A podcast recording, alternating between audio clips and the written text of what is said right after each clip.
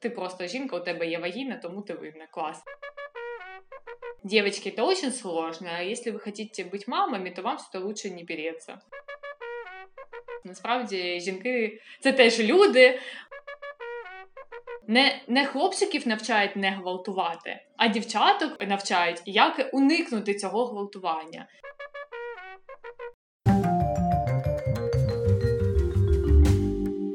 Привіт! Мене звуть Ліля, з вами Go Podcast і обіцяний епізод про фемінізм. Попереджаю, що після цього епізоду вам може здатися, що фемінізм це класно. Ви одягнете на себе гендерні окуляри і перестанете сміятися жартів про білявок чи жінок за кермом. Також вам може стати сумно через розуміння, з якими проблемами жінкам доводиться стикатися кожного дня. Із ЛГБТ-активісткою та феміністкою Тіною ми спробували розібратися, які проблеми є в українських жінок, як вони вирішуються чи не вирішуються, чи вірне твердження, що фемінізм і для чоловіків також, і багато іншого.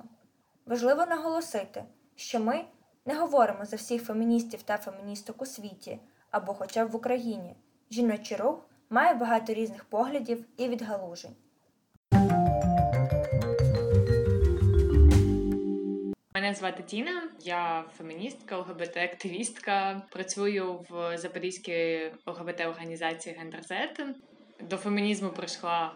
Навіть не знаю, мені здається, років 5-6 назад. Якось так це зівпало. Зараз мої якісь там бачення а, рівності, гендерної рівності та фемінізму співпадають із моїми робочими питаннями, тому що я працюю там, умовно кажучи, в активістській такій роботі в ЛГБТ-організації.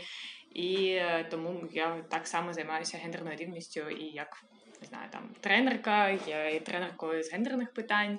Мені дуже приємно познайомитися з тобою особисто, тому що вже давно слідкую за тобою в інстаграмі, за твоєю діяльністю.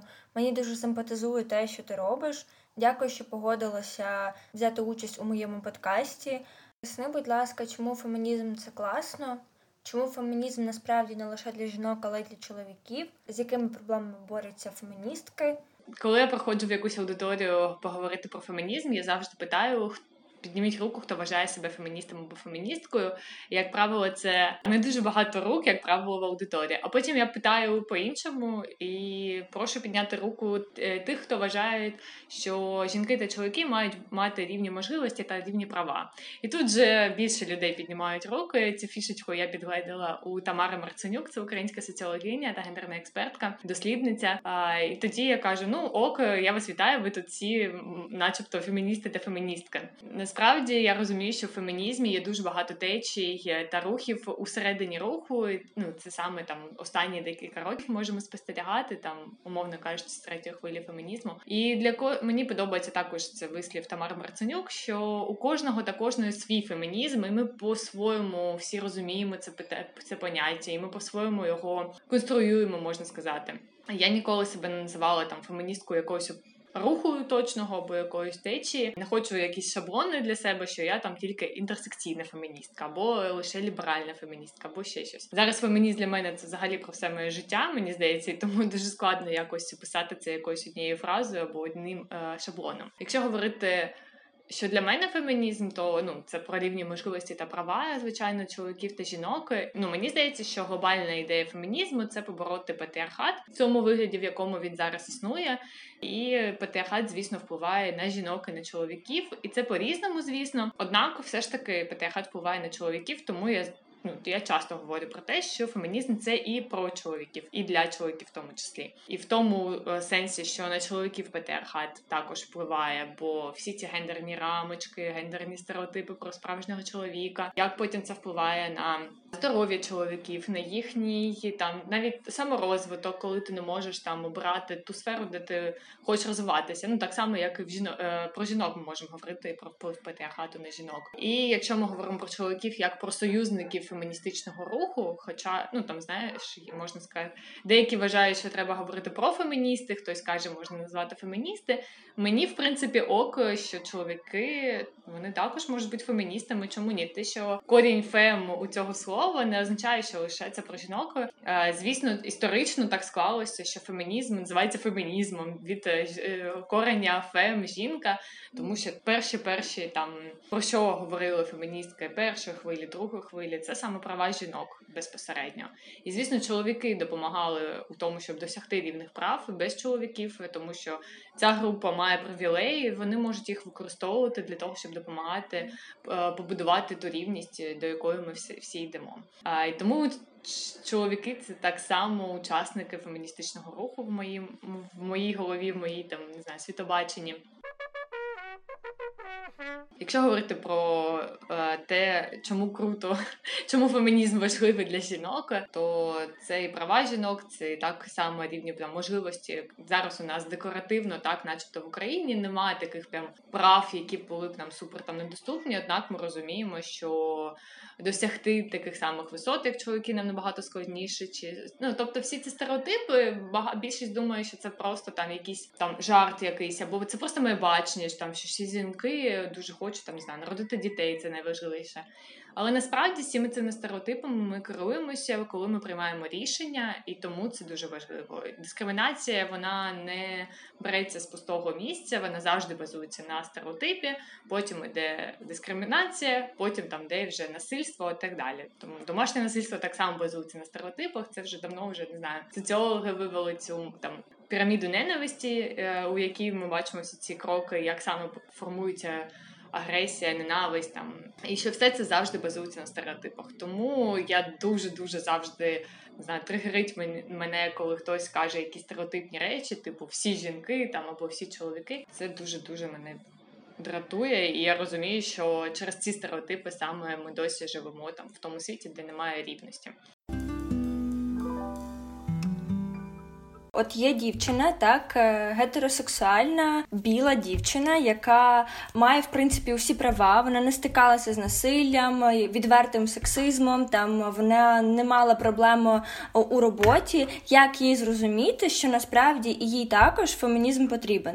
Блін, ну насправді це така утопічна картина, тому що я також спілкуюся з такими дівчатами, які думають, що фемінізм це не про них коли ти так, ти не знаходишся там в привілейованому стані, насправді я також відчуваю. Я часто думаю про свої привілеї, тому що, як ти сказала, я там біла жінка, яка живе у місті. У мене є робота, середня статистична зарплата, і я там зараз знаходжуся у гетеросексуальних стосунках. Тобто, насправді мене там не дуже має там якось е, переймати проблеми усі ці.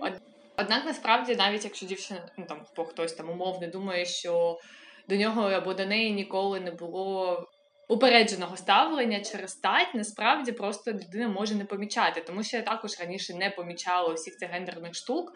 Допоки ну це як знаєш, відкрити очі один раз одягти ці гендерні лінзи, і потім ти бачиш все своє життя просто по-іншому. Коли я вперше там, умовно кажучи, дізналася про фемінізм, про те, наскільки на нас впливають усі ці гендерні штуки, гендерні рамки, гендерні ролі. Я там все своє життя, умовно кажучи, переглянула, і тепер е, там ті жарти, там не знаю, про білявок, про те, що жінки не можуть водити машину. Раніше мені здавалося, вони там смішними і класними. А зараз, типу, вони мене дуже бісять. Або там жарти про домашнє насильство, яке також ну там люди можуть про це жартувати, або просто казати, типу, ну це ок. І мене особисто це може не торкатися, наприклад. Однак я розумію, що там в моєму оточенні там кожна третя жінка я розумію в Україні стикалася із домашнім насильством. Тобто, це по суті там кожна там моя друга подруга або там знайома. І насправді, якщо мене це не стосується, то моїх близьких це завжди стосуватися, і насправді. Ну, відповідаючи на це питання, це дуже дуже складно, напевно, пояснити людині, яка не відчуває ніякого утиску. Ну, я часто стикаюся з такими людьми, і мені важко їм пояснювати. Ти їм наводиш приклади конкретні, вони кажуть, ні, ну це одиничні випадки, нічого страшного, це не система. Тоді ти їм наводиш статистику, типу там про домашнє насильство. Вони кажуть, ні, це статистика, це ж якісь безлікі люди, нічого такого немає. Ну тобто, це насправді дуже складно, і напевно коли ти сама відчуєш там справді якийсь е, упередження щодо тебе через твою стать, тоді ти, напевно, зрозумієш якусь там глобальну, можливо, систему патріату і впливу. Можна коротко порахувати все-таки, які проблеми, з якими бореться фемінізм, от щоб ті, хто не розуміє, про що ми взагалі зараз говоримо, зрозумів. Якщо говорити про Україну, то таке є навіть е, можна погуглити топ 10 е, прав, які недоступні українкам, і про що зараз взагалі ну, намагаються говорити українські феміністки, в тому числі та взагалі активістки жіночого руху. Ну, по перше, те, що мені болить найбільше, це те, що постраждали від домашнього насильства, не додається захист, який має бути у повній мірі, тобто останні там скільки вже 5-6 років ми боремось за ратифікацію Стамбульської конвенції, яка має ну, тобто, це такий документ, який містить, умовно кажучи, навіть алгоритм, як має захищатися жінки, діти та люди, які страждають від домашнього насильства, від гендерно обумовленого насильства. Бо саме жінки найбільше страждають від такого насильства, і це не стереотипи, що чоловіки всіх б'ють. Ну на жаль, це реальні факти, як я вже казала, що саме через на, на гендерних стереотипах базується це насильство, в тому числі, і тому е, Стамбульська конвенція саме вона такими блоками йде. Тобто, це і е, боротьба з гендерними стереотипами, на яких базується насильство. По-друге, це забезпечення. Ну там шелтери мають бути у кожному місті на е, певну кількість жінок. Тобто Запоріжжя, наприклад, де я живу, у нас немає жодного шелтера для постраждалих від насильства у, у всьому місті. Тобто, у нас велике місто, там п'яте майже за величиною в Україні. У нас немає шелтера. Що робити жінкам, дітям, які страждають від насильства, і куди їм йти? І третє, це саме щоб е, у Стамбульській конвенції говориться про те, що має бути відповідне покарання кривдникам. Ну тобто, це те, що зробила Україна. Вона не ратифікувала Стамбульську конвенцію, але декілька років тому ми прийняли кримінальний кодекс, і тепер у нас це кримінальна справа, а не просто адміністративне правопорушення. Типу раніше ти побив жен... Е, дружину, і ти за це там щось, якийсь штраф заплатив, і все. І максимум обмежити твою волю до п'яти діб. Тобто, клас, що робити дружині, якщо її систематично б'ють, і систематично їй кажуть, що вона там більше нікуди не може піти, там у неї немає інших шансів вижити, ніж е, жити зі своїм чоловіком. За п'ять діб вона не зможе там зорієнтуватися і змінити своє життя. То зараз це кримінальна відповідальність. А там у нас є спеціальні поліцейські загони, які виїжджають на випадки домашнього насильства. Однак, все ще я дивилась там статистику більше 60% поліцейських думають, що це приватна справа, і вони вважають, що головне помирити таких е, дружину чоловіка, якщо вони виїхали на такий виклик. Якщо це не цей спеціальний загон Поліна, який існує, а просто поліцейські приїдуть, то там проводили дослідження. 60% поліцейських вважають, що головне їх помирити, все буде ок. Це просто якась домашня розборка. Хоча насправді це ну тяжкий кримінальний злочин, який насправді це не один раз побило. Це там систематичне, як правило, насильство емоційне, психо психологічне, е, це може бути економічне, так і ну може бути в тому числі і фізичне, звісно. Друге, це знову ж таки економічні штуки, це розрив у заробітній платні. Навіть можемо відкрити е, наш держстат, державну статистику, і ми побачимо, що в середньому це 30% розрив у одних тих самих сферах е, роботи. Там, наприклад, в Запоріжжі цей розрив на ще більше він до 40% доходить. Я розумію, що коли там ти працюєш у роботі, у тебе там не знаю, є договіри, ти можеш не знати насправді скільки заробляє твій колега чоловік, і ти навіть можеш не думати про те що він може заробляти більше. Плюс, коли ми говоримо про розрив заробітної платні, це не лише офіційна зарплата, це можуть бути усі ці надбавки, премії або якісь інші привілеї на роботі, типу відправити в, ком- в у коментировку якусь дуже класну у відрядження, або там дати якісь бонуси, якісь навіть не фінансові. І часто через знову ж таки повертаємось до гендерних стереотипах, це базується на цьому. І саме чоловікам е, частіше надають такі різні бонуси та привілеї на роботі, тому що у нас є стереотип, що чоловік він будувальник сім'ї, і саме він, ну типу, кому дати підвищення виключення. А ну Сережа ж він е, там кормить у цілу там сім'ю, йому звичайно дамо. А те, що там Свята така сама може також годувати цілу сім'ю, або бути мати одиначкою, що у наш час також дуже часто про це рідше думають.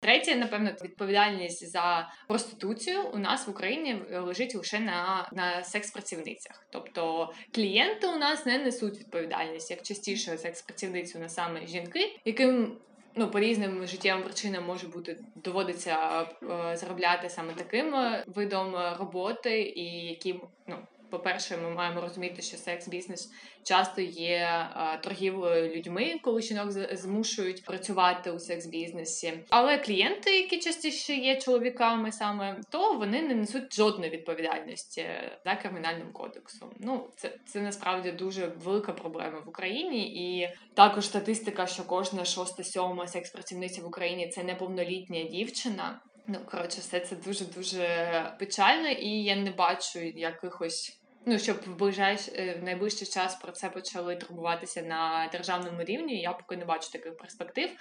У нас там бояться говорити і за декриміналізацію, і бояться говорити там за шведську модель. Але однак треба робити, почати робити хоч щось. Далі це те, що у нас, звісно, саме на жінках зосереджена домашня праця. Це репродуктивна, як її називають праця, те, за яку не платять гроші. Ми розуміємо, що зараз там, умовно кажучи, у гетеросексуальній родині двох там людей недостатньо, щоб лише одна людина заробляла. Як це там могло бути там, не знаю, коли був розквіт домогосподарства такого там в Америці, наприклад, в 60-х роках, коли лише чоловік заробляв, а жінка сиділа вдома і готувала там різні страви. Тому розуміємо, що українська сім'я це два працюючих чоловіка і жінки, наприклад. Однак домашня справа, домашня робота, вся хатня, як за яку не оплачуються гроші, все ще лежить на жінках, і це проблема у нас е, тягнеться із радянського союзу, коли жінкам дали змогу працюєте, ви можете вийти із будівель, там працювати де хочете. У вас рівність. Однак вся ця домашня праця залишилася на жінках, і це такий подвійна робота, подвійна зміна. Ти проходиш роботу і продовжуєш працювати, але вже вдома. І це досі типу залишається нормою. Звісно, там ну можна казати, що ні, молодь же інша. Це також залежить від там не знаю кругу спілкування, в якому ви живете. Там в моїй мої е, інформаційній бульбашці так більшість там розділяють обов'язки якимось чином. Однак, все ж таки, якщо ми говоримо про загальну Україну, то це все залишається саме за жінками, і те, що вони слідкують за дітьми, пікуються. Там теж статистика по Україні, що в середньому чоловік, батько в Україні е, спілкується е, півгодини на тиждень з дитиною, якщо сумарно.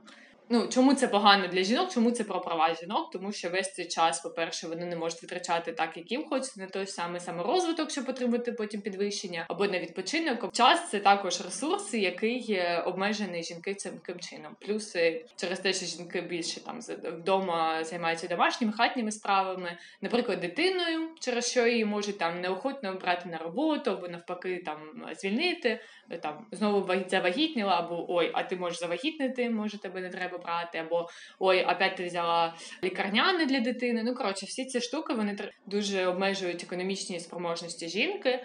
А на економічній е, залежності жінки від чоловіка дуже гарно базується саме домашнє насильство і фізичне насильство у сім'ї, тому що ти ти залежний від чоловіка, складається в дуже негарний пазл з домашнім насильством.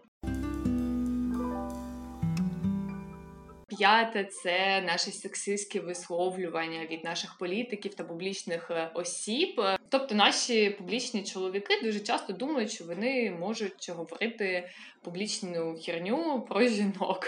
Я сама ну я навчалась на журналістку, і тому типу я дуже добре розумію, що до публічних осіб у нас підвищена увага, і все, що вони говорять, навіть на своїх публічних на своїх сторінках в Фейсбуці, це все, що його публічний простір або її.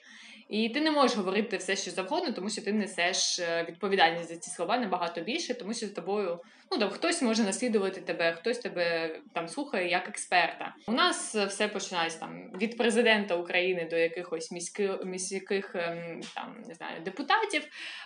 У нас люблять сказати, типу, я тобі не жінка, що я в тебе не дівка, щоб мене змушували. Це Антон Геращенко, примушували до чогось. Це Антон Геращенко сказав. Там наш президент вважає, що ви ж не жінка, ви ж людина серйозна. Тобто, типу, жінка апріорі у нас не серйозні. Ну, типу, це все, звісно, якісь та гендерні е, Хтось може сказати, та це просто ну там жарт, або гендерна якась, ну подумаєш, ну але насправді ну. На всіх цих словах базуються наші потім уявлення про життя. У нас в Запоріжжі минулого року, саме ось рік тому був скандал. Наш міський депутат, який саме займається в області гендерними питаннями. Це взагалі там треш від відрив був. Він сказав, що там жінки поділяються на королев та проституток. Якщо у тебе коротка спідниця, то ти проститутка. Все. Занавіс. Коротше, ну це теж дуже велика проблема. Добре, що зараз починається якийсь публічний осуд, тому що люди повинні зрозуміти, що вони не можуть казати таку херню е, публічно.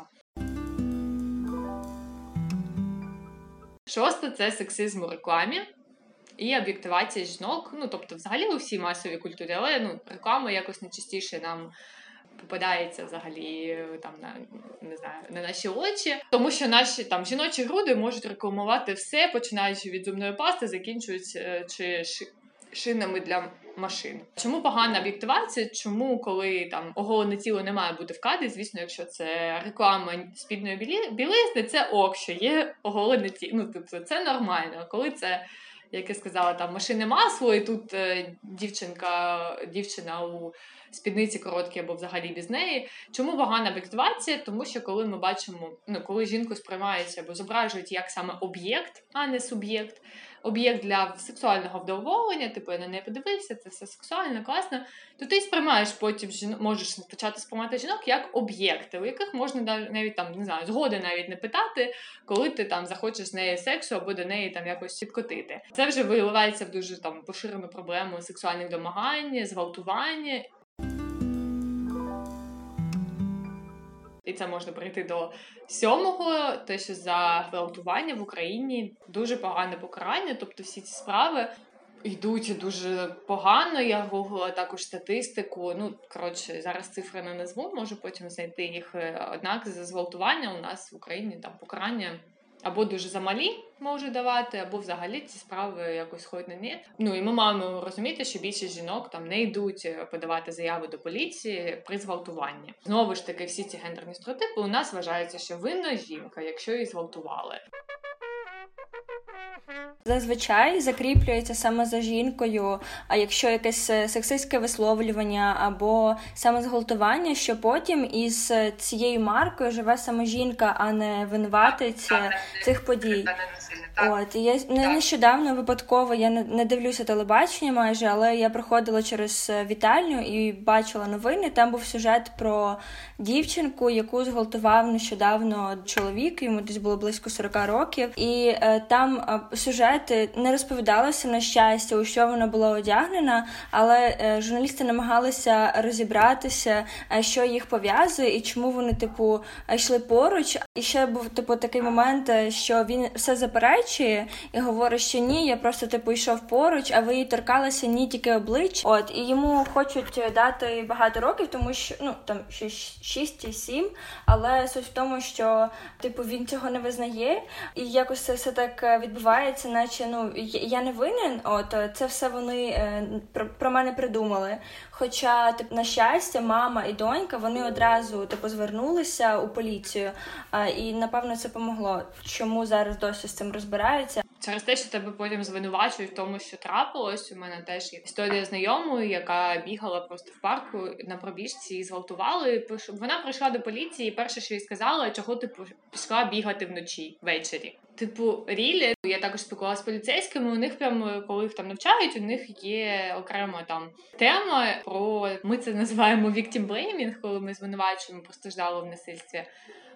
А, віктивне, так, у них також віктивна поведінка. Тобто поведінка, коли ти наражаєшся на якісь е, там злочини. І мене це так дратує, типу, віктивна поведінка. Ок, тоді, коли мене грабують, я сама винна, що я там маю взагалі що, що у мене пограбувати. Або коли мене збиває машина, я винна, що взагалі вийшла на вулицю. Типу, треба було сидіти вдома, що випарилась. Коли ти це переводиш на якусь іншу тему, люди не розуміють, типу, що ти мелиш. Однак е, про зґвалтування це ок, що там ну, сама винна. Там юбку одягла, п'яна була, поїхала кудись. Ти просто жінка, у тебе є вагіна, тому ти винна. Клас. І всі ці пам'ятаю цю передачу, коли ще Діана Шуригіна, це боже декілька років тому було в Росії, коли зґвалтували дівчинку, і про це просто роздули такий великий скандал. І потім ну, досі люди це згадують, і типу, ну може вона як там ця Шуригіна, просто там напилася і пішла з хлопцями, що вона хотіла. Обвинувачення лише жінки, через це ще менше жінок подають заяви про зґвалтування, через це ще менше вироків. Напевно, ще одна проблема, що у нас якось дуже скептично ставиться до сексуальних е, до зґвалтування у родині, у сімейних стосунках. Типу, не може бути зґвалтування у сім'ї. Стекляна стеля, що жінки дуже мало репрезентують е, е, дуже мало жінок на вищих посадах. Ну, якщо ми навіть візьмемо Верховну Раду України, то у нас в цьому році ну там за останнє скликання у нас найбільша кількість жінок. Ми мали радіти аж 20%. Ну тобто, так всі ці штуки, типу, це як якусь ем, побіду нам підносять, однак все це дуже доволі. Також, коли намагаюся про це говорити, що типу жінок мало в політиці. Так вони самі не хочуть туди йти. Ну, звісно, знову ж таки, коли там ти розумієш, що все це упередження, стереотипи, що тобі 10 разів кажуть, що нафіг тобі це потрібно, що ти не можеш там бути в політиці, або те, що ти маєш там борщі варити. Навіть там мені в журналістиці, вперше, що я пам'ятаю від головної редакторки, коли прийшла на екскурсію до газети міської, мені сказали, дівчатки, це дуже сложно, а якщо ви хочете бути мамами, то вам сюди лучше не переться. Хтось може все це пережити і там використати це і піти далі і досягти чогось. Однак жінкам доводиться робити там 10 кроків більше ніж чоловікам на тих самих посадах, щоб досягти яких високих е, посад. І це також проблема, про яку так люди не дуже люблять говорити, тому що типу, ну. Жінки не хочуть йти в політику, жінки не хочуть бути там директорками, президентами. Це гендерних стереотипів, вона в тому і коварна, що типу більшість думає, що це просто якісь е, думки людей. Але насправді вони роблять все, що все, що нас е, відрізняє від рівності, і все це базується на гендерних стереотипах.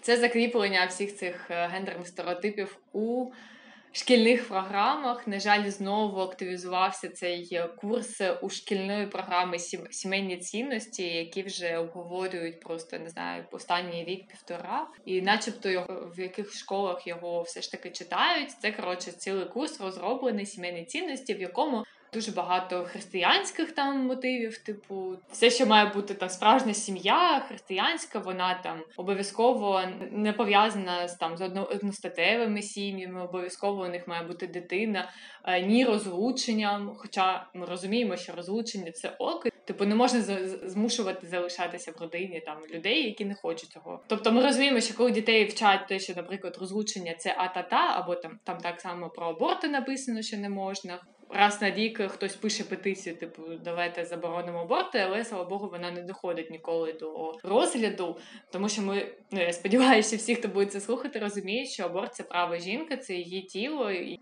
вже були прецеденти в там в радянському союзі. Вже забороняли аборти. Ми розуміємо, що це призводить лише до більшого погіршення здоров'я жінок, тому що нелегальні аборти починаються, тому що ти народжуєш багато дітей, яких ти не можеш там або ростити, або взагалі на них ніяк там сили фізичні і там фінансові немає на них. Ну і взагалі аборт це право жінки народжувати або не народжувати, і не держава має вирішувати, як це робити і коли. Ось, тобто, але ми розуміємо, що коли дітей навчають з дитинства, типу не можна робити аборт, або не можна розлучатися, і ти живеш потім, наприклад, в аб'юзивних е, відносинах, коли тебе б'є чоловік, але ж ну це ж сімейні цінності не можеш розлучатися.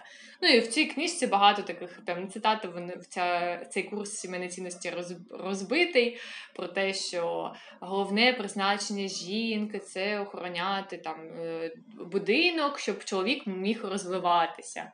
Ну, типу, я народилася, щоб просто допомогти комусь розвиватися. Ну, клас. Насправді жінки це теж люди. Ось е, головна е, так, фемінізм це радикальна думка про те, що жінки теж люди. Мені дуже подобається цей вислів. Я народилася не для того, щоб комусь е, зробити ласку і допомогти там, не знаю, розвиватися. Також мені декілька років тому попадався розділ із е, основи здоров'я. Пам'ятаю таку такий урок в школі, і там також був е, параграф про, про ну, типу безпеку дітей. І цей параграф стосувався того, щоб тебе там не зґвалтували, тобі потрібно не ходити вночі, одягатися лише там в такий та такий та одяг. Тобто в школі від початку тебе навчають не хлопчиків навчають не гвалтувати, а дівчаток навчають, як уникнути цього гвалтування. Тому що давайте, можливо, ми будемо навчати хлопчиків, що ні означає ні, що дівчинка не обов'язково має тобі давати, що те, що ти е, запросив на побачення, не означає секс. Ну і всі ці штуки, і взагалі про там кордони тіла. Давайте краще цьому вчити наших дітей і наших хлопчиків, а не просто там розповідати дівчинкам, як уникнути гвалтування. Там ще проти контрацепції, також проти презервативів, здається, був розділ. І типу, що це типу в принципі гріх, і що так не можна. Я бачила ще новину про те, що його знову хочуть типу вводити, і здається, його хочуть переписувати, але переписувати тим самим автором. От що можна очікувати від того самого автора, я не знаю. Напевно, те саме, але іншими словами просто. Але ну це повний абсурд. Та що ситуація в школі це дуже страшно, і я стараюся займатися сексуальною освітою своєї молодшої сестри самостійно, от е, тому що я розумію, що вона дізнається все в школі від однокласників, але те, що вона дізнається, це буде або щось дуже пошле, або пов'язане зі стереотипами, або щось таке. І ну, типу, це не покращить її сексуальної освіти і не зробить її більш е, більш самостійною і ну не навчить її особистих кордонів. Бажаю, щоб у нас почалася нормальна сексуальна освіта в школах, і чим раніше, тим краще, тому що це про безпеку дітей, коли вони мають знати, як називаються їх органи, їх е, геніталії нормальними словами, а не якимись там пірожечками або квіточками. Щоб дитина могла сказати, що у неї болить, щоб дитина могла сказати, якщо це було сексуальне домагання, тому що це теж ну про це мало говорять. Типу страшно так про це думати, що до дітей е, їх гвалтують і сексуально домагаються дорослі, і це близькі дорослі правило. А у нас вважають, що все це гріх та проти сімейних цінностей. Ну, або сексуальна освіта це щось про ЛГБТ.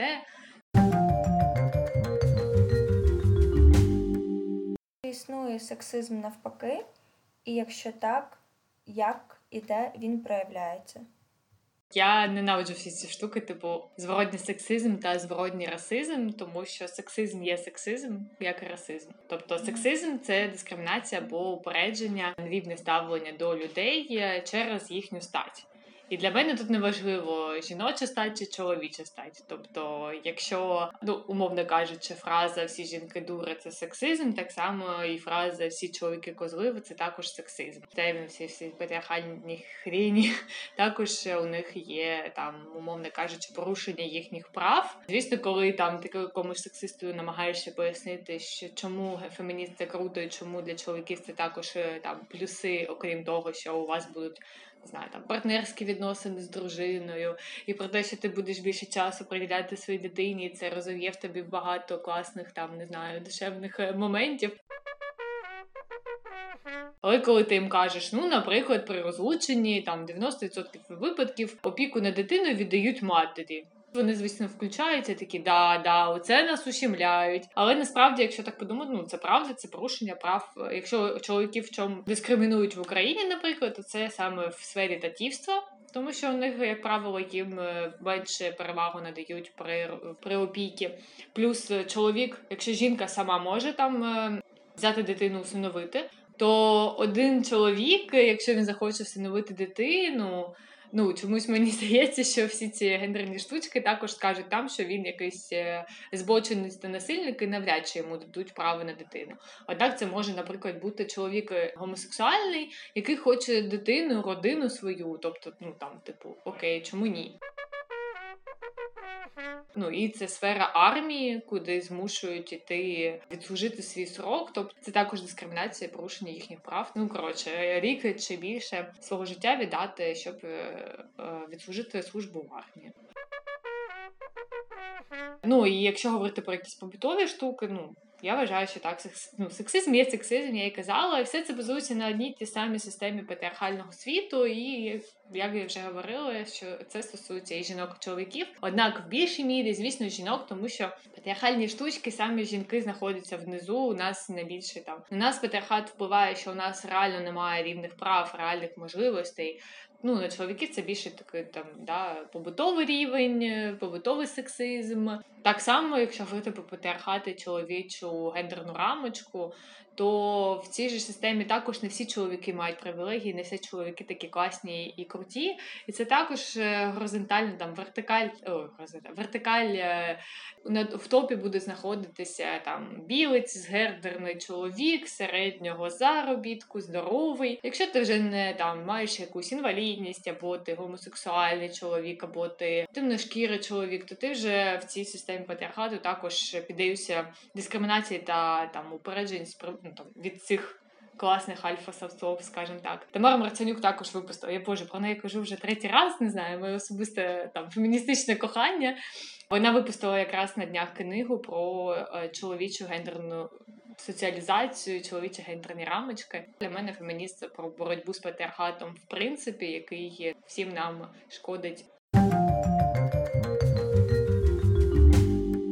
Чи фемінізм це завжди активізм? Чи можна бути феміністкою, але залишатися там лише на побутовому рівні, на рівні друзів, але не виходити на марші, не писати класні пости про те, що ти феміністка, і проводити якусь активну діяльність? Це те, що я питала на початку. Тобто, якщо ти вважаєш, що чоловіки і жінки рівні у своїх правах, у своїх можливостей, ніхто не гірший, не кращий, і всі ми маємо мати рівне ставлення до нас має бути і ти розумієш, що це про фемінізм, а це про фемінізм. То ти також фемініст або феміністка, і не обов'язково. Тобто, активізм це активізм. Можна бути активістом в різних різних сферах.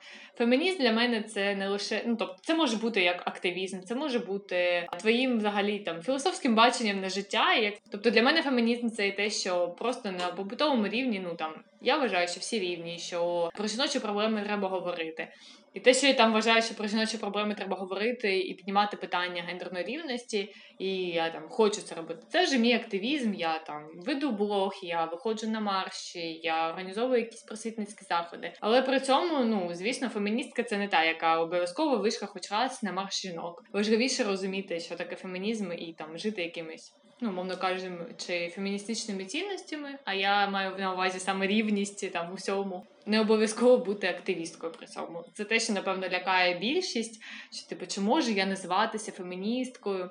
А ще ну, все ж таки в феміністичних колах також є ця проблема, що типу, а що таке справжня феміністка? А якщо я там, ну коротше, тут може бути але дуже багато, якщо я голю ноги, а якщо я там за, е, за заручена, ну і ще кучу купу дивних стереотипів про феміністок, але насправді, якщо твоя головна цінність це рівність, в тому числі чоловіків і жінок. То ти феміністка і не повинна нікому доводити чи не справжня це ти феміністка, ніхто тобі не видасть партбілет, як це раніше було, або ще якусь таку хрінь. Екзамен здавати не потрібно, суду феміністок немає, яка вирішить за тебе, хто чи справжня ти феміністка. А якщо жінка хоче сидіти вдома та виховувати дитину, ти скажеш, що вона не права? В смислі, фемініст це про вибір. І якщо для жінки це її ну, там, вона хотіла завжди народити дитину, бо вона хоче бути домогосподаркою, що знаєте, сидіти вдома. Це робота. Вона хоче цим займатися, і для неї це ок, це її вибір. Я розумію, що на наш вибір впливає там мільйон причин, і все наше там виховання, і все наше суспільство. Однак, якщо для неї це реально ок, і це все, що вона хоче в даний момент життя. Типу, не феміністкам вирішувати ок це чи не ок. Фемініст завжди про вибір жінки і про те, що треба підтримати цей вибір. Тому що наша внутрішня мізогінія Мізогінія це негативне ставлення до жінок, до всього жіночного, і саме внутрішня мізогінія для мене найболючіше питання там для мене особисто. Я там часто відслідковую якісь штуки. О, чого вона в короткій спідниці, вони ноги не дуже гарні. Потім я розумію, боже, що ти жінка може виглядати як хоче, і це не твоє діло, якщо тобі не подобається. Тобто я завжди себе від, там намагаюся відслідковувати всі ці ці штуки, тому що ну усі ми не виховувалися у цій патріархальній системі, і дуже складно від цього позбутися насправді. І тому для мене дуже важливо, щоб жінки підтримували жінок, тому що лише разом, ну тобто, нас дитинство вчать ненавидіти одна одну, конкурувати, за чоловіків конкурувати, за гарний вигляд конкурувати, за там нову сукню. Не знаю, за всі ці штуки дуже важливо навчитися знову підтримувати одна одну. Соліда... Солідарність. Я згадала це слово. Для мене фемініст солідарність одна одною. Нещодавно я дивилася стендап Елен Дедженерс, відкритої лесбійки та американської телеведучої. Вона сказала таку річ: якби про ЛГБТ на телебаченні так само відкрито та багато говорили, як про лупу на голові в рекламі Head Shoulders, то люди б цього так не боялися, адже б володіли знаннями та коректною інформацією. Те саме можна в принципі сказати про фемінізм, тому що фемінізм у нас теж дуже бояться, чи погоджуєшся ти з тією тезою чи ні. Тобто згадала про ЛГБТ-активізм, це також для мене близько, і я цим займаюся. І коли говорять там ну не випа... не вип'ячувати свої проблеми, і вас ніхто не буде трогати, ніхто не буде вас бити. Типу, так, дуже круто прожити все життя, не говорячи про себе, е, завжди всім брешучи про те, хто твоя кохана людина, про те, як ти провів вихідний день, е, не виставляючи ніде спільне фото. Хоч хтось уявляє собі таке життя повністю приховане, тобто завжди чомусь про ЛГБТ це про секс, однак все це насправді про більш глобальні речі. І так само і про фемінізм, про ну там про рівні права жінок, коли там ніхто не хоче говорити, так там не знаю, про ті самі місячні, так О, Боже, яке слово страшне, матка, вагіна, такі страшні слова, не дай Боже сказати таке. Якщо ми бачимо рекламу, якщо ми говоримо про рекламу. У рекламі менстра... Е, прокладок у нас чомусь якась дивна, синя жижа, дуже гарна і дуже схожа на справжні місячні. Бояться говорити про жіночу фізіологію, тому що жі... ну, тобто це теж це ця мізогінія, що все, що стосується жінки, там хочеш когось образити, хочеш образити чоловіка, назви його, що ти як дівчинка, що ти як жінка. Типу, це вищий рівень образи. І навіть коли ти хочеш сказати, що жінка веде себе якось занадто емоційно або занадто. Ну, коротше, її теж можна назвати, що ти як баба. Клас. Тому що я все роблю як жінка, тому що я є жінка, я там зараз п'ю воду як жінка і сиджу на цьому стулі як жінка. І так само ми все, що стосується жіночих фізіології, це щось таке страшне, і фу, не дай Бог про це казати. І при цьому там годування грудьми у публічних місцях. Якщо я мати, я що маю закритися вдома і тільки тут сидіти і годувати свою дитину. Типу, ви всі кажете про сімейні цінності, про те, як класно, щоб жінки народжували, щоб було більше українців, тому що у нас демографічна криза. Однак при цьому, якщо я вийду на вулицю, буду годувати дитину, якщо буду ваї... ну, там, якщо я народжу дитину, то все на мене будуть всі тикати пальцями, казати, що якась ненормальна. Типу, якщо ти вже завагітніла і народила, то сиди, будь ласка, вдома і не показуй нам всього. Так само, якщо ти починаєш говорити про дискримінацію жінок. Люди не хочуть цього бачити. Я розумію, бачити проблеми неприємно. Хочеться, щоб там світ був е, з радужними поні і веселковими хмаринками. Однак цього, на жаль, поки немає. І щоб це сталося, щоб цей світ був таким, треба про це говорити. І тому так доводиться відкривати очі людям і говорити про негатив. І я згодна, якщо про це говорили більше в мас масовій культурі, і про це стало говорити більше, звісно, там в Америці, не знаю, в Європі серіали, всі, які зараз вони в лейтмотив часто є і феміністичний, і ЛГБТ плюс спільнота там згадується. І це дуже круто, тому що те, що нас насправді оточує, просто ми не хочемо про це говорити. Однак потрібно відкривати оченятка.